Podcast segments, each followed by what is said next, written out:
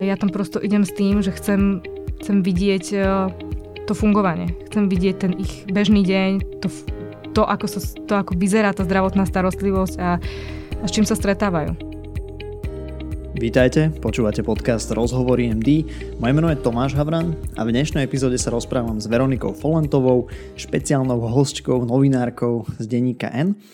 A zavolal som si ju preto, pretože Veronika píše ohľadom zdravotníctva pre denníken a je to jedna z mála novinárok, ktorá sa rozumie tomu zdravotníctvu natoľko, že tie články dávajú hlavu a petu, že sú naozaj kvalitné.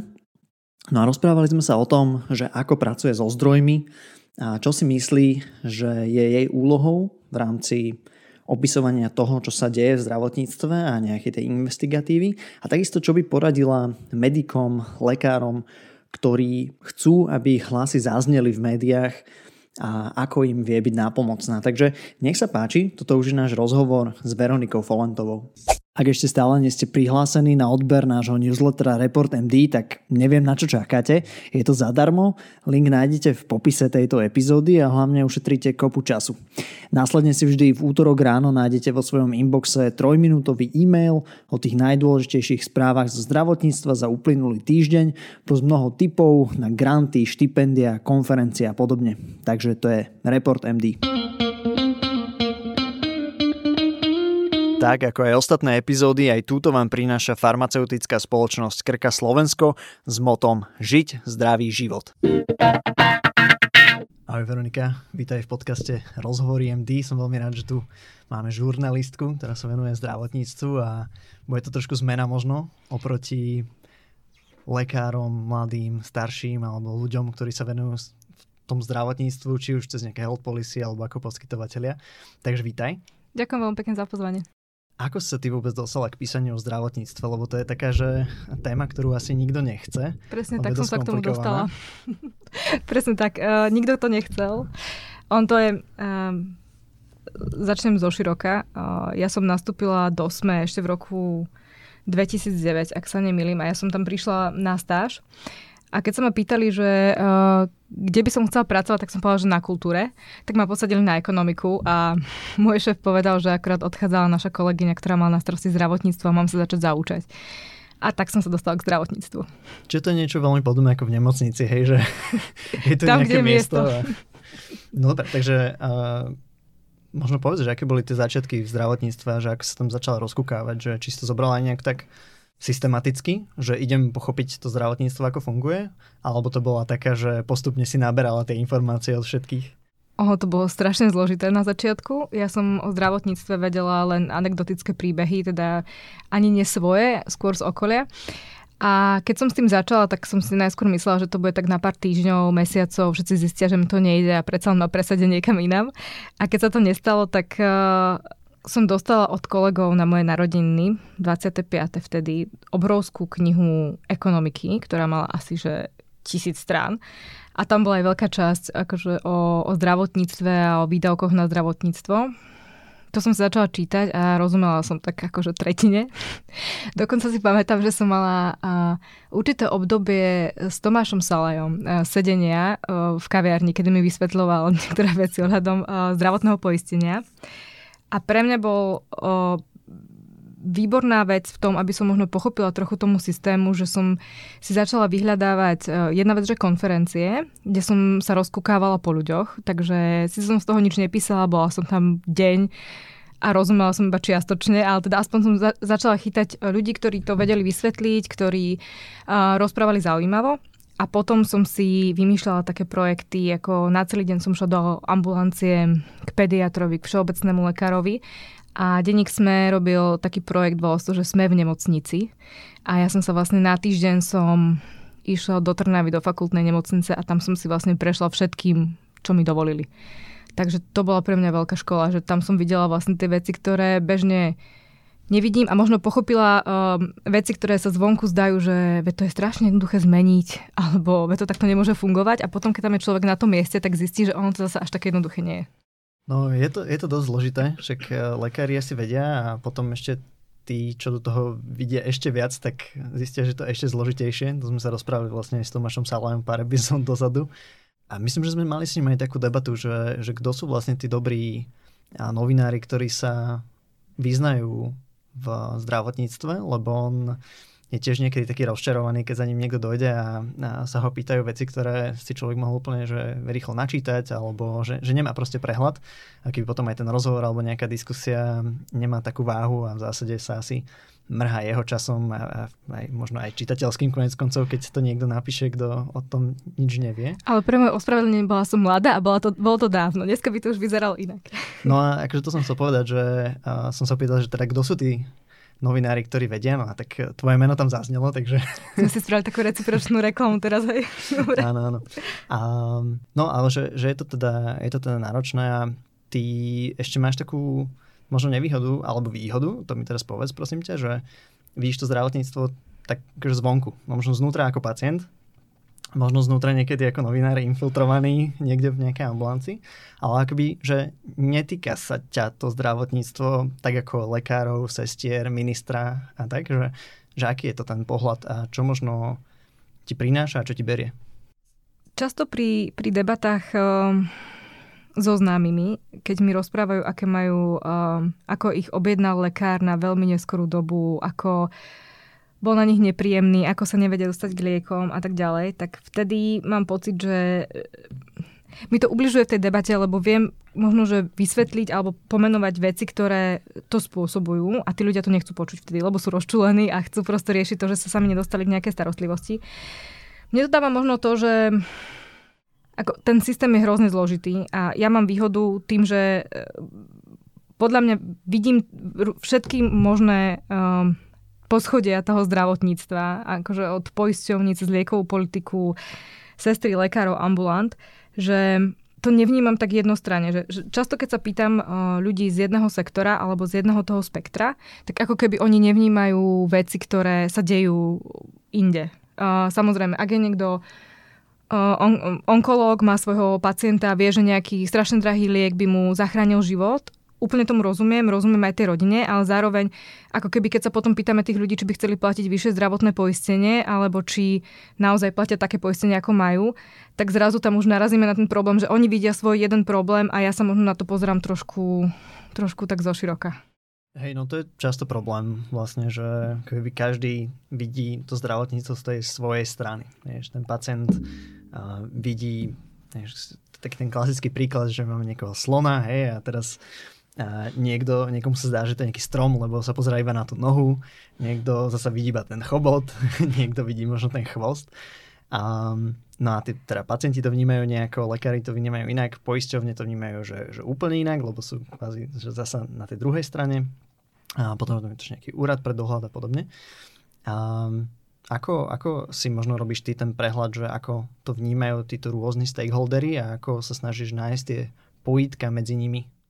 E, ja sa ich na to pýtam často, alebo teda už len z toho, čo rozprávajú a čo publikujú, tak vidím, aké, aké sú tam asi nálady. Um, a to pojitko je niekedy veľmi zložité, akože, a nevravím, že sa to dá vždy vyriešiť v každom texte, že viem nájsť, ako to naozaj je a samozrejme, že časť tých textov je, že toto tvrdí jedna strana, toto tvrdí druhá.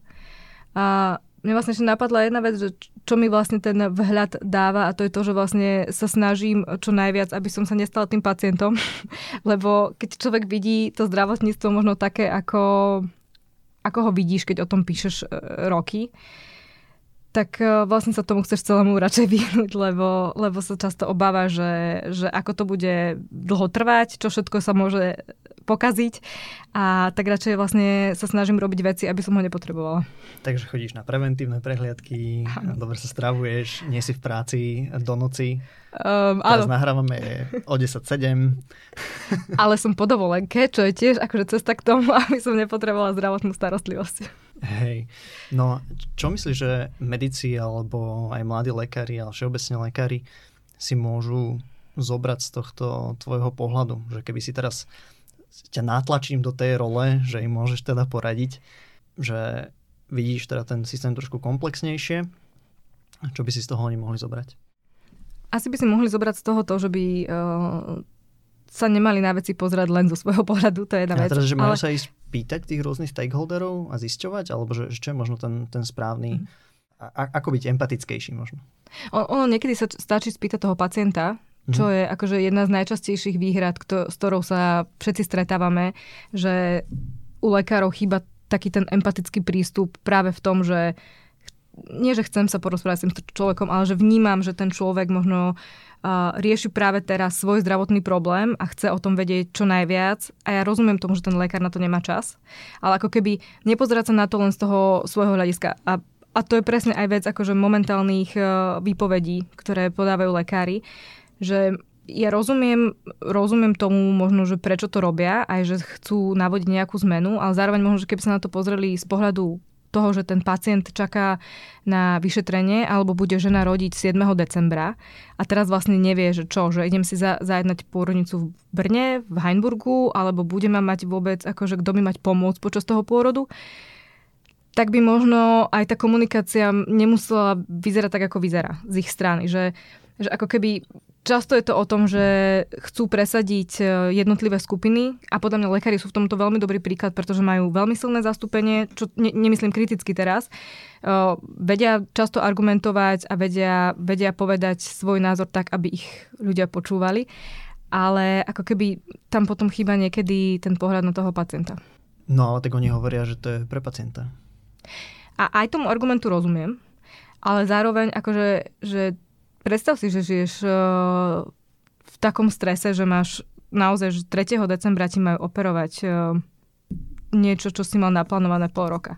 Alebo že by reálne tvoja partnerka mala ísť na pôrod. To je prosto, že, že, že, že v tom strese, v akom žijú momentálne hrozne veľa ľudí a aj veľa ľudí sa nám napríklad ozýva práve, že, že čo majú robiť teraz, keď, keď čakajú na, na nejaký typ výkonu. A je to také, že ak sa pozrieme na hociakú tlačovú besedu, tak je to o tom strašení, že nám to tu skolabuje. Čo, čo, samozrejme, a ja napíšem do textu, že nám to skolabuje, lebo ak odíde 2000 lekárov, asi nemôžeme čakať, že to ustojíme s úsmevom. A ja som bola pri tom, keď v 2011 odišli lekári a tie dni neboli pekné, čo sa tu dialo, tak, uh, tak jasné, že sa obávajú. Veľa ľudí si to pamätá, ako to vtedy vyzeralo. Tak len príde, že, že aj po tých dvoch rokoch pandémie by sme už mohli mať také pokojnejšie obdobie. Jasné. Aj by si mohla písať o iných témach, ako že sa nám rúca zdravotníctvo možno. A o si, kvietkoch by som mohla písať. si načala ten rok 2011, tak aké to bolo z tvojho pohľadu vtedy? A možno teraz, aby sme si aj tak naleštili tú kryštálovú gulu, že ako to bude vyzerať, keď naozaj tých 2100 výpovedí príde. Že tak ceca, že ako si to pamätáš a ja som bola hrozne, hrozne, akože ja som vtedy robila v zdrav, zdravotníctvo asi dva roky, takže to bola jedna z takých tých prvých veľkých kríz, ktoré som, ktoré som robila pre nás to znamenalo, že sme reálne akože skoro nocovali v parlamente, lebo sme čakali na, na výsledky rokovaní, ktoré sa nedostavili. Pre mňa to, pre mňa to prinieslo hrozne veľkú nedôveru uh, medzi pacientmi a lekármi, medzi možno aj lekármi navzájom. A tie dni boli, ako mali sme tu obmedzenú zdravotnú starostlivosť na úplne celom spektre výkonov od detskej onkológie až po ginekológiu.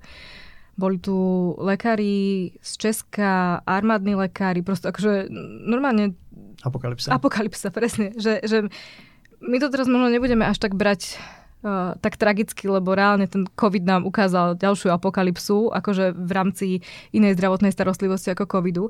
Ale vtedy to bolo niečo nevydané, že sa niečo také mohlo stať.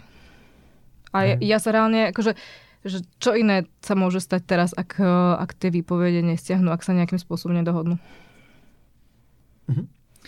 A ty si mal teraz uh, pekný článok, myslím, že posledný článok, čo máš na denní Quen, um, rozhovor s Evou Kušikovou, ktorá výpoveď podala, rozhovor s Juliusom Hodoším, ktorý výpoveď nepodal. Ja si myslím, že veľmi pekný článok, zároveň ty si mi hovorila, že si ho chcela napísať ináč. A, a takisto, že a nevyhol sa nejakej kritike, tak možno toto by si mohla trošku okomentovať. No, ten pôvodný zámer bol taký, že som chcela um, pomenovať dôvody výpovedí uh, u viacerých ľudí. To znamená, chcel, zháňala som lekárov, ktorí podali výpovede a boli by ochotní sa s mnou rozprávať. Chcel som ich minimálne troch až piatich, uh, lebo lebo sa stretávam s tým, že mnoho, mnoho komentárov a mnoho ľudí píše, že im ide iba o platy a ja si to úprimne nemyslím, že toto je akože jediný dôvod pre všetkých 2000, 2200 lekárov, tak som to chcela nejakým spôsobom zaramcovať a popísať rôzne dôvody. No a nakoniec som zohnala jedinú lekárku vo výpovedi, ktorá sa som chcela rozprávať, čo bola Eva Kušiková. Tak som zmenila ten koncept a, a vlastne ukázala som možno tie výpovede z oboch strán. Z jednej teda tej motivácie, prečo výpoveď niekto podal a vlastne Julius ho si rozprával, prečo, prečo ju nepodal. No a on je tam podľa mňa na lekárske pomery dosť kritický voči tomu, ako sa správajú lekári, či už k pacientom, ale aj medzi sebou, aj k mladým medikom. A, a samozrejme, že som dostala viaceré ohlasy, že to tak nie je a že vlastne ako keby už sa, už sa rýsujú tie dva tábory medzi tými, čo podali a nepodali a že neviem si úplne možno predstaviť, ako bude akože vyzerá to ďalšie fungovanie, lebo tam aspoň ja mám zvonku ten pocit, že tam sú už normálne animozity a prosto tie tábory sa ako keby od seba vzdialujú, ale ak budú si ľudia musieť spolu fungovať v jednej nemocnici, tak to môže byť celkom, celkom náročné. Uh-huh. A možno by si mohla zhrnúť nejaké tie ešte argumenty Evy Kušikovej a z, z druhej strany, čo tebe tak najviac rezonovali, že, že na čom sa teda zhodujú a nezhodujú? Tak e, pri, pri výpovediach je to je to najčastejšie práve ten argument, že, že lekárov a sestier je veľmi málo, že tie veci nefungujú, že tým, že je nedostatok zdravotníkov, tak tá zdravotná starostlivosť nie je taká, aká by mala byť, čo sú veci, ktoré sú úplne, že naozaj realita, úplne s tým akože sa dá iba súhlasiť. A, aj, aj chápem, že niektorí uh, zdravotníci sú neskutočne unavení. Na druhej strane sú argumenty preto, že mnoho mladých lekárov sa nevie dostať k, k, priamo k pacientovi, ako keby starší lekári im nechcú dávať príležitosti. A jeden taký ten uh, hlavný argument uh, pána Hodasiho bol, že v roku 2017 sme zvyšovali platy a kde sa to zdravotníctvo pohlo? Akože pomohlo to? A on vraví, že nie. Že tak, ako sa nezmenila napríklad komunikácia lekárov k pacientom a stále tu máme stiažnosti na to, že, uh, že často je tá komunikácia veľmi nevhodná a to si zase myslím, že z obidvoch strán často nevhodná, zase nie sú pacienti úplne že svetí, ale že on tak hovorí, že, že zvýšili sme platy a nič nenasledovalo, tak, ehm, tak čo chceme teraz? Mm. No ja som ťa teraz natlačil trošku do vlastne hodnotenia tohto, ale teda iba preto, že, že si v zásade o tom písala. A jasné, to, že, že či tie platy sú zaslúžené, na to sa nedá odpovedať áno alebo nie, lebo určite pri niektorých lekároch aj zvýšený plat na dvojnásobok bude stále neférový plat voči tomu, čo produkujú a u niektorých už dnešný plat je nadhodnotenie toho, čo, toho, čo v úvodzovkách produktu, produkujú alebo ako sa správajú. Takže... To nebolo moje hodnotenie, len to hovoril, akože to bolo hodnotenie Hodosiho, že vlastne sa tá Áno. situácia nezlepšila. A to je presne problém tabulkových platov, lebo ak máme tabulkové platy ak niektoré nemocnice dávajú 80% zo svojich príjmov na tabulkové platy, tak nemajú priestor na to, aby odmenili výnimočne dobrých lekárov, aj keď im to zákon umožňuje, pretože nemajú z čoho. Tak e, potom, ak si dáme, ak v roku 2017 sa presadili tabulkové platy, tak toto je akože možno taký dôsledok toho, že neocenujeme lekára podľa toho, čo robí, ale podľa toho, na akej pozícii.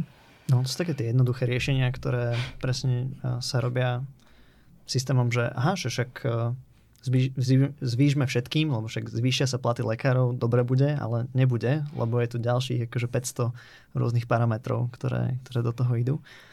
A ako sa ti píše o týchto výpovediach, že ja mám taký pocit, že ako keby nejak za tie dva, že dvojmesačná výpovedná lehota plíne, hej, že sme niekde v 60%, 65% toho času a že niečo sa hýbe, niečo sa nehýbe, ako, ako sa o tom dá písať, ako, ako sa na to dá pozerať, a, čo vôbec táto nejaká neistota tohto spôsobuje ešte na margo toho, čo si hovorila, že teda pacienti nevedia, že či budú operovaní, nebudú, či sa majú niekam inám ísť klopať na nejaké iné dvere nemocnice.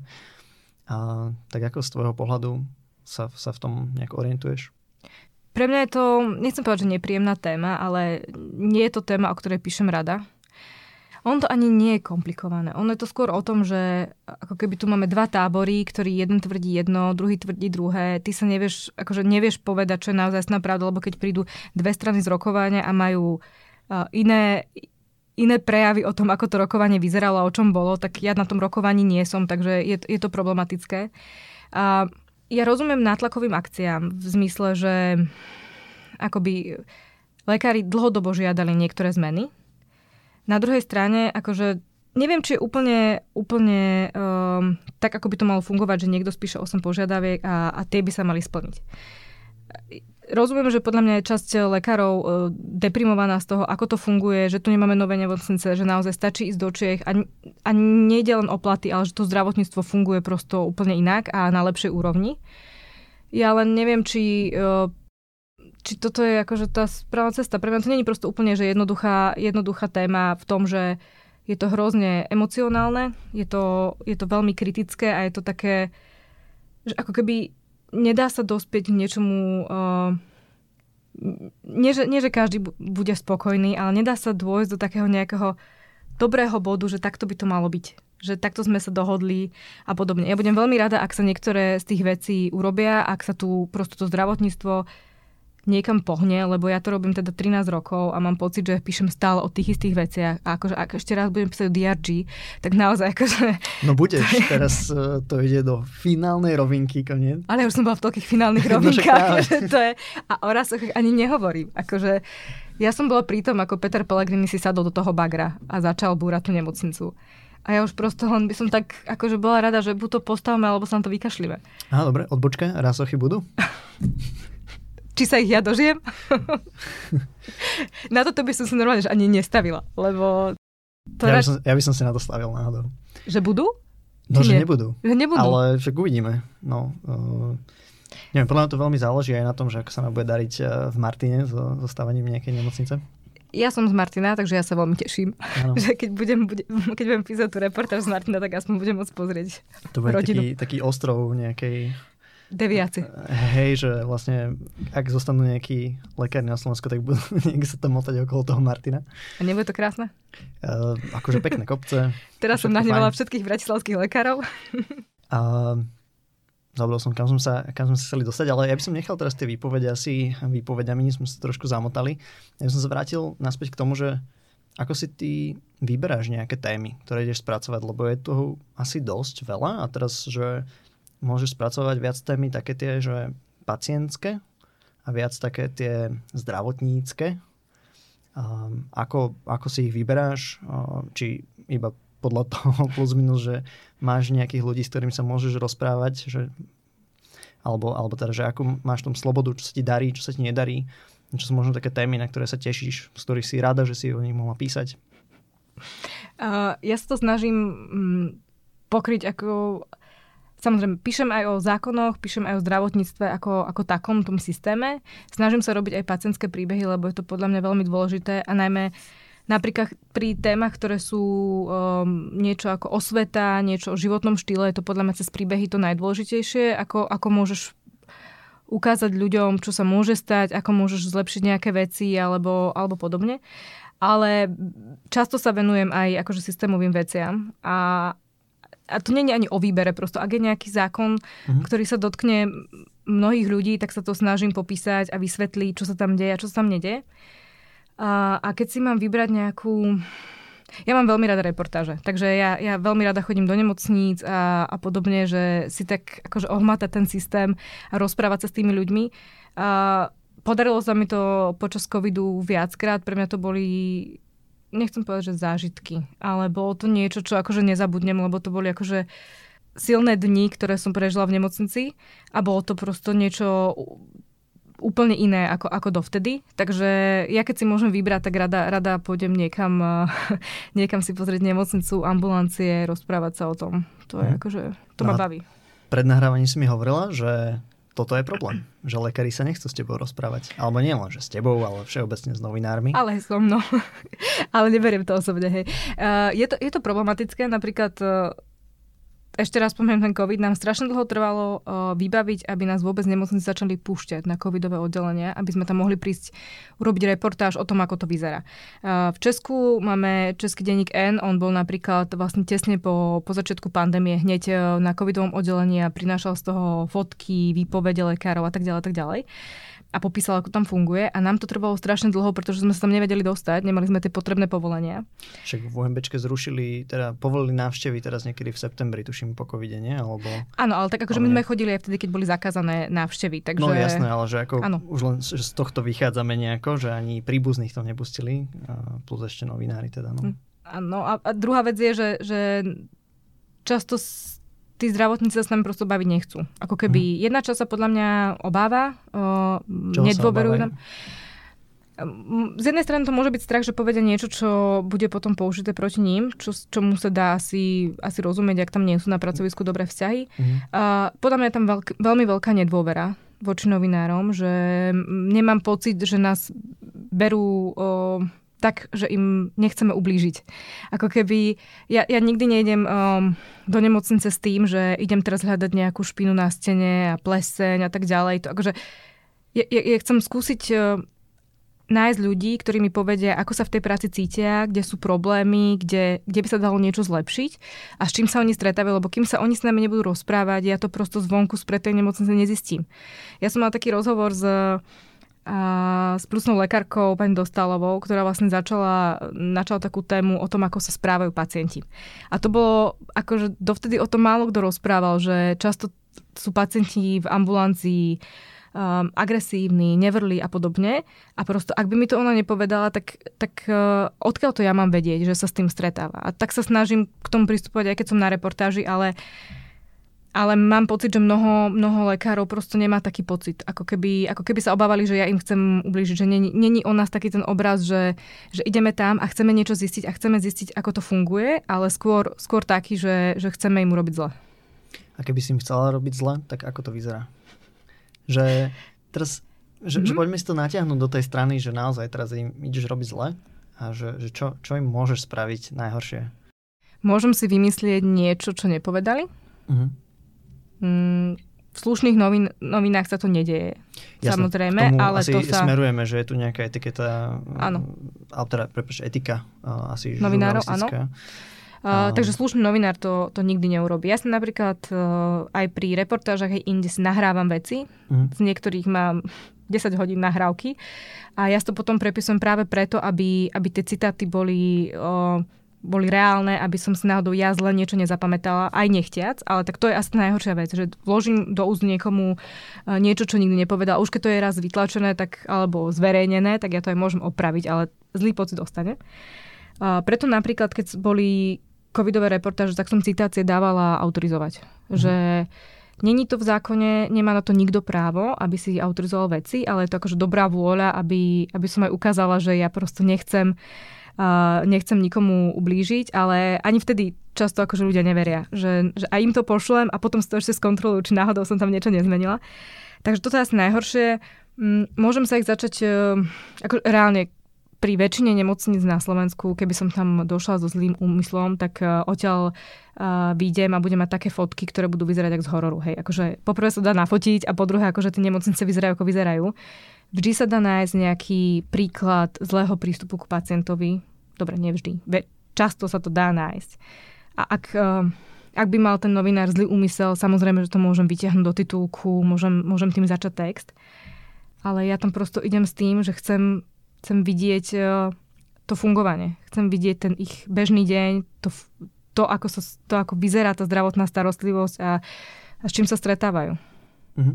Takže inými slovami sa dá si povedať, že pokiaľ za lekármi alebo aj medikmi ide nejaký novinár z nejakého renomovaného denníka, ktorý teda dbá na nejaké tieto štandardy novinárske, tak by sa ten človek nemal ničoho obávať. Alebo teda, že samozrejme, kým nepovie nejakú vec, ktorá úplne ho diskredituje alebo, alebo podobne. Potom, čo som povedal príklady, čo všetko zle môžem spraviť, to neverím, že to tak vezmu, ale... Ja, ale mne to tak Jasne. smerovalo sa, že presne, že vyťahneš na titulku a tak, že to je, to je možno, teraz zase tiež nechcem, ne, nepoznám nejaké bulvárne médiá veľmi a podobne, ale kebyže viem, že tam ide o to, aby to bolo akoby, že, hej, že, že nejaký výkrik, zaujatie toho čitateľa, že sa aj, aj celá koncepcia napríklad denní gen alebo, alebo smečko alebo možno um, trend, že sú postavené na tom, že to nejde nutne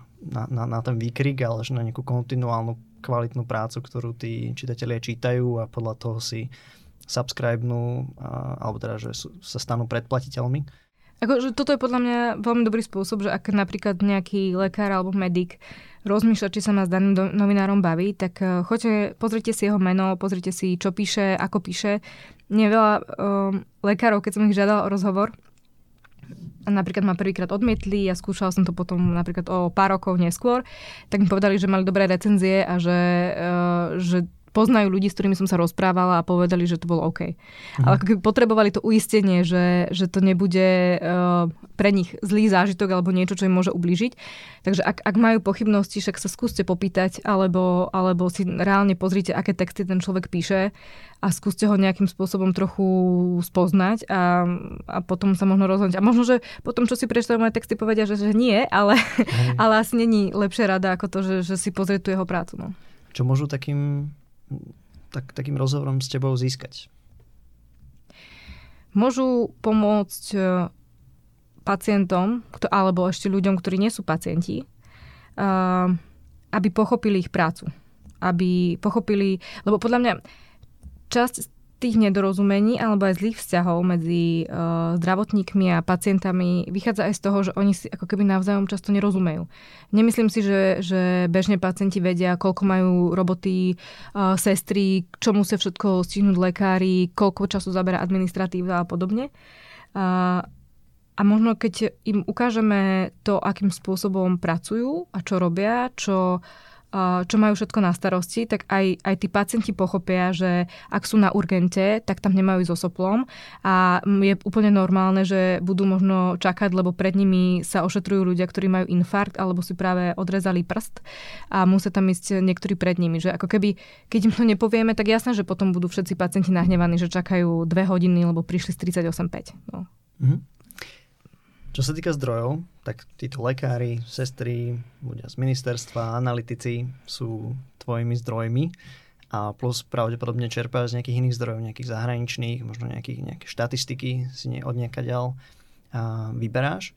Tak čo sú tie zdroje a možno teraz aj tak prakticky, hej, že keď niekto chce si nájsť sám nejakú informáciu, že toľko to a toľko to výkonov sme spravili alebo tak toľko to peniazy dávame neviem, do prevencie, alebo že takto to vyzerá niekde v zahraničí, že čo sú tie zdroje, na ktoré sa môžu obrátiť ľudia. Samozrejme, že PubMed a neviem čo, ale že je tu teraz No to je to, čo poznajú lekári väčšinou a potom sú tu rôzne veci z Eurostatu a podobne, kde ktoré lekári bežne nepoužívajú, ale že asi aj tam čerpáš, tak možno, alebo nejaké renomované denníky zahraničné, ktoré používaš. Mm. Tak chcel by som povedať, že v tých uh, slovenských uh, štatistikách sa ľudia môžu obrátiť na NCZI, ale to není často úplne Že čísla dostanú aktuálne, otázka, že... že aké sú že aké a z akého sú mm. roku. Akože to je jednak jeden z najväčších uh, problémov, na ktoré ja narážam pri svojej práci, že získať nejaké normálne dáta s aktuálnymi číslami sú je niekedy že, že až nemožné. Onkologický register je pre mňa úplne čierna diera, keďže tam máme strašne staré dáta. A, a nedávno bol na konferencii šéf e, vlastne ako keby českého NCZI, pán Aj, mal som tu možnosť pozerať tú konferenciu. Ja som tam bola a bolo to pre, úplne fascinujúce. No, že to mať... je krajina niekde úplne, že pri Holandsku, nie že v Čechách. Presne, v inom svete. Akože, že vidieť aktuálne čísla za, za COVID, za rakoviny, za, za, za všetko možné a vedieť s tým pracovať do budúcna a vytvoriť akože na základe toho nejaký typ uh, nejaký typ kampaní a toho, kde a čo máme podporiť, to bolo, to bolo super. Takže um, dúfam, že tam snáď raz niekedy dostaneme. No ja čerpám úplne, že z otvorených zdrojov, presne akože typu Eurostat, VHO, uh, klasické štatistiky. U nás toho menej, pri financiách vychádzam často z rozpočtu, akože priamo z toho znenia, tam je veľmi pekne často rozpracované, tam rozpracované akože dátové časti, kam ide koľko, koľko financií, po prípade ešte um, útvar hodnoty za peniaze robí revíziu výdavkov, tam je, to, tam je to často veľmi pekne popísané, akože skupiny zdravotnej starostlivosti, kam sa koľko dáva, kde by sa dalo ušetriť a kde sú nejaké úniky. Ale hmm. napríklad veľmi často čerpám aj zo zdravotných poistení, len to nie sú verejné dáta, je to väčšinou iba na, na to, keď si to vyžiadam. Um, pripravujeme napríklad teraz uh, text o dlhom covide, dúfam, že vyjde skôr ako tento podcast a, a tam, tam vlastne získavam e, dáta iba od nich, pretože nikto iný vlastne nemá dáta o tom, že, že koľko pacientov sa tu lieči na dlhý covid a napríklad taká všeobecná zdravotná poslala, že to je 90 tisíc ľudí iba za tento rok mm-hmm. čo sú prosto obrovské čísla, o ktorých sme zatiaľ nevedeli a nikde sme ich nevideli. Takže zdravotné poisťovne sú pre mňa akože napríklad taký ten dátovo najlepší zdroj o slovenskom zdravotníctve alebo o zdravotnej starostlivosti tak. Hej, to je teda preto, lebo oni majú vlastne tie dáta, ktoré sa reálne vykazujú a platia. Presne tak. A, a to, čo sa dostáva do NCZD, je často nejaká akože paralelná informácia, ktorá, ktorá ide smerom na ministerstvo. A zároveň tam majú nejaký typ revíznej činnosti, čo znamená, že by mal očistiť niektoré, niektoré alebo mal by prísť na to, ak tam je nejaký zlý údaj. Mhm. Jasné. No, ty si trošku načala teraz aj tie kampane, že keby sme mali dobré dáta, tak vieme robiť možno lepšie kampane. Um, vidíš tu priestor aj médií práve tieto kampane robiť? Lebo um, vychádzam z toho, že teda to zdravotníctvo ovplyvňuje naše zdravie na nejakých 10%, keď sa pozrieme na tie determinanty zdravia a správanie jednotlivcov je až 40% a to je teda kvázi tá, tá časť nejakej prevencie a, a možno menenia nejakých ne, nejakého health policy alebo v rámci toho verejného zdravotníctva nejakých intervencií, tak um, majú médiá v tomto nejakú rolu a akú a čo by sme možno mohli robiť inak, lepšie, Určite rolu majú a mali by, uh, mali by prinášať veci. Akože, nechcem povedať, že to majú byť kampane, lebo akože nemá to byť podľa mňa úplne angažované. Uh, ako, ja si to tak nepredstavujem. Že v Maďarsku, že sa na, postavia všetci do radu a píše sa o tomto. Áno, že, že ako kampaň by som robiť nechcela, ale, ale um, informovanie o určitých veciach, napríklad v rámci životného štýlu, očkovania a podobne, tak to je určite našou úlohou. A a podľa mňa to aj z časti robíme, len uh, ono hrozne vidieť rozdiel, keď uh, napríklad je tam nejaký aktualizačný prvok, ako sa vtedy je o to o mnoho väčší záujem. Aktualizačný prvok? To Prepač. znamená, že, že uh, niečo sa stane a okolo toho Čiže sa začne... Áno, hej, a mhm. začne sa okolo toho písať akože aj iné, uh, možno, že úplne nie súvisiace texty, ale nejakým spojitkom to je príklad. Bolo napríklad uh, uh, dopravná nehoda na Zochovej, kedy sa vlastne otvorila otázka alkoholu a nielen za volantom alebo v všeobecnosti.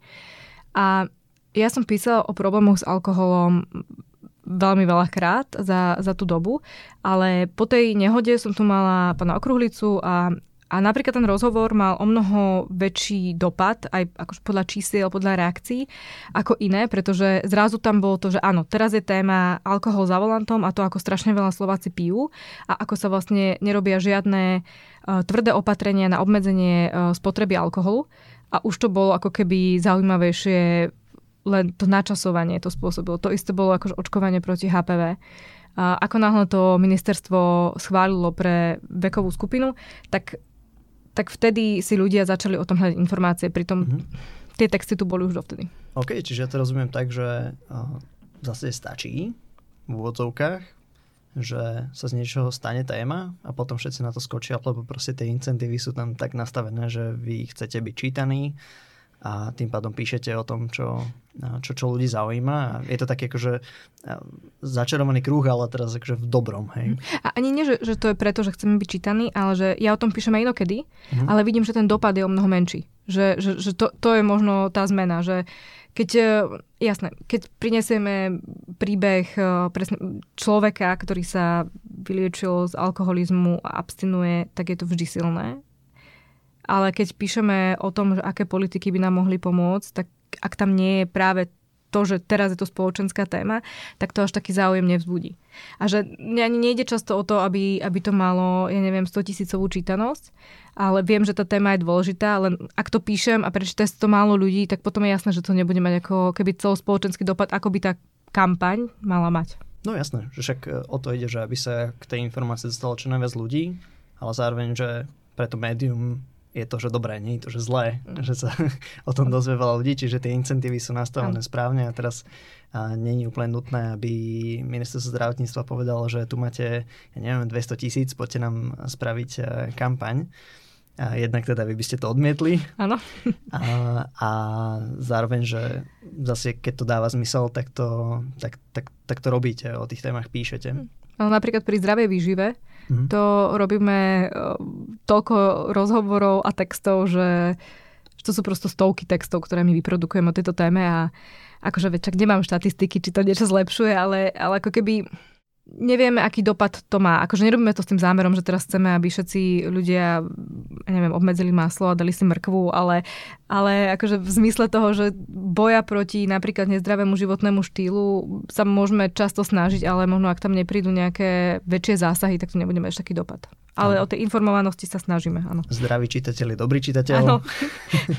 Dlho platiaci čitateľ. áno, takže vlastne vy máte tie isté incentívy ako poisťovne. Ďakujem. Nie, to je iba zo strandy. Um, dobre, je niečo, čo by si rada možno odkázala medikom a lekárom?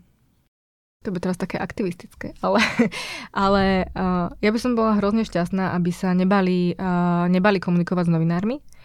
Um, pri mnohých témach úplne je pochopiteľné, že nebudú komunikovať pod svojim menom a budú chcieť, e, aby hovorili anonymne, ale vždy je lepšie, ak e, sa napríklad problémy alebo, alebo nejaké nechcem, nehody, nejaké veci, ktoré sa nepodarili, odkomunikujú aktívne, ako keď, e, keď to uniká len, len nejakými zvláštnymi kanálmi. Príklad bol, bola tá operácia nesprávneho oka, ktorá o ktorej vedelo strašne veľa ľudí. Vo vnútri nemocnice, zdravotníkov aj pomimo, ale ako keby nikto o tom nechcel rozprávať a snažili sa to viac menej utlať. On vždy sa to dostane von, len to potom vyzerá podľa mňa horšie, že, že ja chápem, že mnoho zdravotníkov je frustrovaných a majú pocit, že aj keď sa aj keď sa budú rozprávať s médiami, tak sa nič nezmení, ale ak sa s nimi nebudú rozprávať, tak sa už vôbec nič nezmení. Že ako keby uh, kontaktujte nás, všetci máme, nemusíte so mnou, ale aj s inými novinármi, všetci máme, všetci máme naše maily, čísla zverejnené, že ak je nejaký problém, tak, tak nám to len povedzte a my sa potom budeme snažiť, aby sa to zmenilo, lebo tak e, o to nám asi všetkým ide, aby to zdravotníctvo fungovalo lepšie. Mm, čiže stačí do Google dať denník N, Veronika Folentová. Iba Folentová, to úplne stačí. No. A tam nájdete môj mail, áno. Jasné. A ešte, aby sme to úplne tú bariéru zotreli, tak uh, aký je tvoj mail? Kam ti môžu písať? veronika.folentová zavinač n.sk Dobre. Sa takže... ako na zoznamke teraz. Píšte prechádzky v prírode. Um, dobre, poďme na tie krátke otázky. Uh-huh. Máme tu tú klasickú, že ako knižku by si odporúčila a teraz to je veľká zodpovednosť uh-huh. z, tvojej, z tvojej role. Ja som nad tým, no, ja som aj rozmýšľala nad tým, že, že, že ako knihu. A Uh, mne napadla uh, môj posledný výdych. Je to jedna z mojich najobľúbenejších kníh. Je to od, a teraz to strašne zle vyslovím, Paul Calanity. A je to vlastne o mladom lekárovi, myslím, že mal 36 rokov, ktorému diagnostikovali rakovinu plúc uh, v poslednom štádiu. A vlastne z lekára, ktorý sa stretával s pacientami, ktorí umierali a stretával sa s tým, ako sa snažili ich zachrániť, sa stáva pacient, ktorý sám bojuje s tým, ako zvládnuť uh, zomieranie Veľmi som pri nej plakala a podľa mňa to je akože hrozne, hrozne silná kniha. Čo nové sa akorát učíš? Ako oddychovať. To sa tiež ráta. Keďže som napísala e, knižku Ako byť šťastný, tak e, je tam rada, že človek, keď sa nestará o seba sám, tak nikto iný sa o ňa nepostará. Tak sa snažím starať, aby som mala dostatok oddychu. No, možno ešte v dvoch vetách povedz niečo o knižke, lebo keďže si nešilovala vlastnú knižku. To je hamba celkom, že? No, Porušila som všetky PR ja pravidla. musím, uh, ale musím sa priznať, že som ešte nečítal tú knižku, je to na mojom zozname, ale teda povedz, že čo tam nájdem, keď si ju, keď si ju zoberiem. Uh, je tam 11 rozhovorov s odborníkmi. Uh, kniha je venovaná najmä duševnému zdraviu a tomu, ako keby od začiatku, od začiatku života až, až možno po starobu je tam časť o o tom, ako udržiavať priateľstva, vzťahy, zdravý životný štýl. Ale je tam aj to, ako zvládať napríklad e, výchovu po prípade starobu ako sa nejak popasovať so, s tým, ako žiť v, tejto, v tomto svete bláznivom a ako v tejto spoločnosti. Takže jedna z rozhovorov a sú to teda väčšinou psychológovia po prípade je tam aj lekárka pani Penasová, ktorá hovorí o výžive a mal by si sa z toho dozvedieť nie je úplne návod, ako byť šťastný, ale to možno, že čo by mohla byť tá cesta, ktorá že by veľa návodov, ako byť šťastný. Presne. V rôznych častiach tvojho života. Áno. Dobre, takže predpokladám, že vo všetkých knihkupectvách a tak ďalej sa dá kúpiť. Áno. Knižka sa volá? Ako byť šťastný. Ako byť šťastný. A má veľmi peknú obalku. Žltú. Žltú. Ako radu by si mala pre medikov, lekárov? Myslím, že to si už asi povedala, že, že teda sa s tebou rozprávať. Je tam ešte niečo, čo ti napadá? Čo ti napadá? Um, aby boli empatickí. To je akože, to je nielen pre medikov a lekárov, to je pre nás všetkých asi, asi taká rada, že hlavne v, posledné, v poslednom období sa tá empatia vytráca, tak skúsme byť empatickí k sebe navzájom. Posledná otázka. Ak by sa nedalo písať o zdravotníctve, zdravotníctvo by nebolo a Lukáš Fiala z teba dojde, že už nemám prácu. Už, už není, tak čomu by si sa venovala alebo o čom by si písala? By som písal o divadle o divadle. Takže naspäť by sa vrátilo do tej kultúry z 2009. Alebo ku školstvu, ktoré som robila predtým, ale to je tak negatívna téma druhá, že radšej by som si vybrala to divadlo. No, myslím, že by si naložila rovnakú, rovnakú záťaž. Takže ďakujem ti veľmi pekne za tento rozhovor, že sme mohli približiť trošku tú novinárskú prácu, alebo to, ako to ty vnímaš, medikom, lekárom a prajem ti ešte veľa dobrých článkov. Ja veľmi pekne ďakujem za pozvanie. Práve ste dopočúvali epizódu rozhovor s Veronikou Folentovou a ak sa vám táto epizóda páčila, tak budem veľmi rád, ak ju zazdielate medzi svojich známych alebo aspoň ju pošlete jednému alebo dvom svojim kamarátom do správy. Bude ma to veľmi tešiť a my sa počujeme opäť o týždeň.